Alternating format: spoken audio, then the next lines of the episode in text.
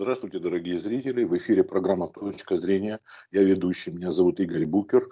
Наш сегодняшний гость – председатель Совета Финпотребсоюза, доктор экономических наук, профессор Игорь Владимирович Костиков. Здравствуйте, Игорь Владимирович. Добрый день. А, наша сегодняшняя тема о том уже в своем блоге, или как можно сказать, передача «Бесогон» Никита Михалков рассказывал, что специалисты Сбера теперь, а это уже признание не от Михалкова имеется в виду, занимаются созданием нового сервиса геоаналитики с помощью которого будет осуществляться сбор данных о тратах граждан Российской Федерации. Вот эту информацию, так скажем, сотрудники Германа Грефа будут соотноситься с сведениями о конкретных местах проведения транзакций. И все данные о перемещениях и расходах населения банк планирует легальным образом продавать представителям бизнеса и властей. Это уже была цитата из других СМИ. Что вы можете об этом сказать? И что идет поголовная цифровизация? Мы все под прицелом Сбера? Э, конечно, да. И тут есть очень серьезный вопрос, который не решен пока. Он и в Европе обсуждается в рамках ЕС, и у нас он не решен. А кто является, собственно, собственниками этими данных, этих данных? То есть, по идее, собственниками является э, человек, гражданин. Э, то есть фактически э, э, Сбер или любой другой банк или любой другой провайдер используют наши персональные данные, в общем это персональные данные, в своих интересах, тем более собирается продавать, но почему-то вам он не платит. Да? А вообще-то, на наш взгляд, как потребительская организация, мы считаем, что в таких случаях должен быть законом установленный тариф, оплата за использование персональных данных. Потому что мы все прекрасно понимаем, в рамках цифровизации мы идем в ту эпоху, когда у нас кроме цифровых персональных данных вообще ничего не будет. Ни собственности, ничего. Все только цифровые персональные данные. И, естественно, мы как владельцы этих персональных данных должны за это получать какое-то вознаграждение. Поэтому э, на сегодняшний день этот вопрос в такой подвешенном состоянии, все пользуются этим, насколько это возможно, хотя э, мы считаем, что э, использование персональных данных должно быть не только с разрешения, но и за плату. То есть разрешение, если для ваших целей, а если это для маркетинговых целей, то это должно быть за плату. А, а если даже оплата, Игорь Владимирович, это не будет ли таким цифровым рабством? Я думаю, что нет, э, потому что вы можете э, принять решение, что вы не даете э, такого разрешения, не продаете свои персональные данные, тогда они не должны продаваться. Если вы хотите продавать, то вы там, грубо говоря, я не знаю, там 50 рублей за каждой продажи или там 100 рублей с каждой продажи. Если их продаж будет много, то какой-то дополнительный доход вы с этого будете получать. И это тема, которая у нас как-то поднималась, и она опять ушла в никуда, потому что э, в, в период, так сказать, э, стихийной цифровизации, которая сейчас идет, э, без регулирования, э, всем э, компаниям, которые занимаются цифровизацией, очень выгодно не поднимать эту тему. Они пытаются ее не э, обсуждать. А вот вы могли бы объяснить э, зрителям, почему геоаналитика, гео мы знаем слово земля, э, и понятно, что география она присутствует в других словах, почему геоаналитика именно названа? Ну, потому что геоаналитика привязывает ваши траты к конкретному магазину, к конкретному ресторану, к конкретному провайдеру услуг. То есть э, э, не просто, так сказать, если вы не платите даже через Сбербанк, вы, имея, так сказать, какие-то сервисы Сбербанка, используя свой мобильный телефон, Э, Сбербанк может вас же отслеживать, где, чего, какие транзакции вы проводили, какого ваше поведение. Я думаю, что там не только по транзакциям, вообще имеется в виду поведенческий анализ, который, в общем, э, возникает, по которому вопросы.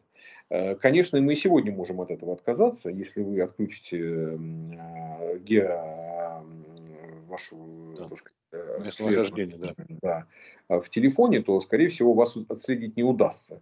Только по тем транзакциям, которые вы осуществляете по э, службам э, Сбербанка.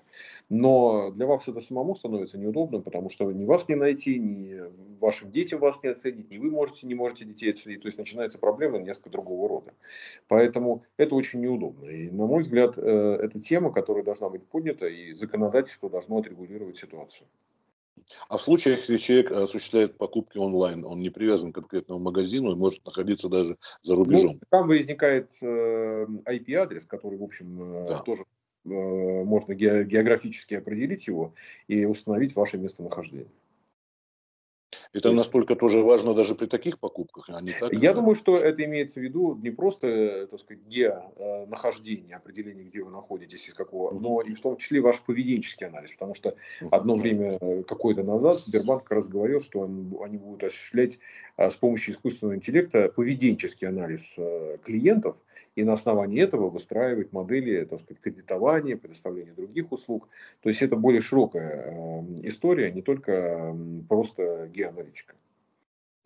Но вы считаете, что в лучшем случае это если человек и примет такое решение, да, сможет продавать и тоже свои данные, или что? Или все-таки лучше вы закрыться? Я думаю, что... Нет, я думаю, что мы не, не сможем отказаться от этого, так сказать, в принципе, потому что мы в такую эпоху вступаем, и это все будет. Но э, мы должны прекрасно понимать, что собственность э, на данные должна принадлежать человеку, и человек должен получать разумное вознаграждение за то, что кто-то э, с его согласия продает кому-то его данные. То есть за это должен, должны, э, так сказать, быть вознаграждения.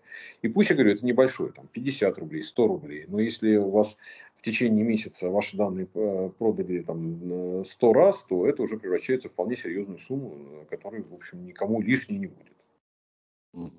Но такой вариант, на ваш взгляд, возможен? Такой возможен, и эта дискуссия идет, я говорю, и в Европе да. на эту тему идет, а и там тоже самое обсуждается. Человек как сможет сам отслеживать, и это не все э, в этом отношении грамотные люди. Ну, цифровая э, экономика, в принципе, это все позволяет. То есть, если вы дадите такое разрешение, если будет принято законодательство, то автоматически все это будет отслеживаться уже на уровне, э, что называется, программных продуктов, и все это будет осуществляться. Такое решение принималось в связи с тем, чтобы отслеживать вот эти негативные потоки на терроризм и прочее. Но тут еще имеется в виду, что можно и серые схемы отслеживать, зарплаты. Конечно, конечно. Это, так сказать, можно а, отследить э, все, все платежи, не только платежи, но и ваше поведение, что важно, понимаете? То есть а, для очень многих банков э, является принципиальным, как вы себя ведете с точки зрения вашего бюджета, чем вы увлекаетесь, а, какой у вас характер, для того, чтобы определить, какие риски вы себе несете для э, предоставления вам кредитов или других сервисов. То есть они определят ваш рисковый профиль, и исходя из этого вам будут предлагать уже, так сказать, индивидуальный э, кредит. Но хорошо, если это они делают только в этом, для этой цели, потому что э, этим же могут воспользоваться и э, поставщики товаров и услуг, тем более, что у нас э, Сбер теперь стал э, не, не просто банком, а экосистемой, где все есть.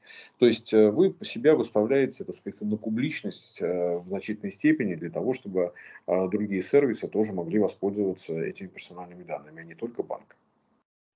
Игорь Владимирович, а что-нибудь подобное в других странах имеется или тоже там ведут? Конечно, выборы? имеется. То есть мы говорим о том, что если мы вспомним выборы э, Трампа, то э, так сказать, там э, э та самая известная Кембридж аналитика воспользовалась Фейсбуком и, собственно говоря, э, во многом успех был связан с тем, что они настроили персональные данные тех, кто зарегистрирован в Фейсбуке таким образом, чтобы а, передавать им соответствующую информацию и обеспечить их а, голосование в пользу Трампа. Это, если вы помните, большой скандал был на эту тему. Конечно, Кембридж аналитика закрылась. Facebook после этого в Сенате США перед комитетом отчитывался, они изменили свои алгоритмы. То есть это такая ситуация уже была. Но это все равно мы никуда не денемся. К сожалению, мир идет, или к счастью, в этом, в этом направлении. Просто нужно все это цивилизованно сделать. Потому что сейчас пока это дикая ситуация, она никак не регулируется. То есть закон о персональных данных этого недостаточно. У нас э, решение должно приниматься на уровне кого? Это должен быть закон. То есть это должно Понятно, быть, что закон. Да. Ну, ну, то есть это должно быть соответствующее у нас Министерство связи и коммуникаций должно, так сказать, э, инициировать соответствующую законодательную инициативу, внести через правительство и в Государственную Думу, и потом депутаты должны обсудить. Ну, а, а общественное обсуждение не предполагается. Ну, прежде чем мы подвинем э, министерство, я думаю, что общественность должна тут вступить, потому что без того, чтобы общественность двигала министерство, вряд ли это быстро произойдет, потому что у нас есть противоположная сторона предпринимателей в этой сфере, которые как раз не хотят, чтобы это регулирование в ближайшее время появилось. Но это будет способствовать, э, я же говорю, э, при всех, может быть, и негативных, и положительных, тому, что действительно можно будет отслеживать любые подпитки терроризма, наркотрафиков и прочего-прочего. Да? Ну, в принципе, насколько я понимаю, сегодня это уже отслеживается, потому что у нас а, создана система а, в рамках финансовой разведки контроля за всеми денежными переводами. И э, все эти денежные переводы, они отслеживаются. И, в принципе, финансовая разведка, разведка имеет доступ ко всей этой информации. Но это просто внутренняя информация, они не могут ее ну, да. передавать, ну, понятно, да. только для конкретных угу. целей ее используют. И последний вопрос тогда, а предположительно, как, когда это может быть? Уже сейчас выборы в Госдуму прошли, и вот, наверное, уже, может быть, с начала следующего года, да? Нет, ну пока мы должны, так сказать, э, общественность должна высказаться и наставить Министерство связи и коммуникации для того, чтобы они этим занялись. Потому что пока в планах работы министерства этого нет. То есть нам нужно, чтобы это попало в планы, и тут уже роль общественности, конечно, достаточно большая. Ну, то есть пока еще рано говорить, это может и на год растянуться. Это может и на год, и на три, и на пять, потому что, я говорю, нам противостоит, в общем-то, достаточно большая группа интересантов, это все предприниматели цифровые, которые не заинтересованы в этом регулировании, и они, конечно, будут пытаться а, отложить решение этого вопроса как можно дальше.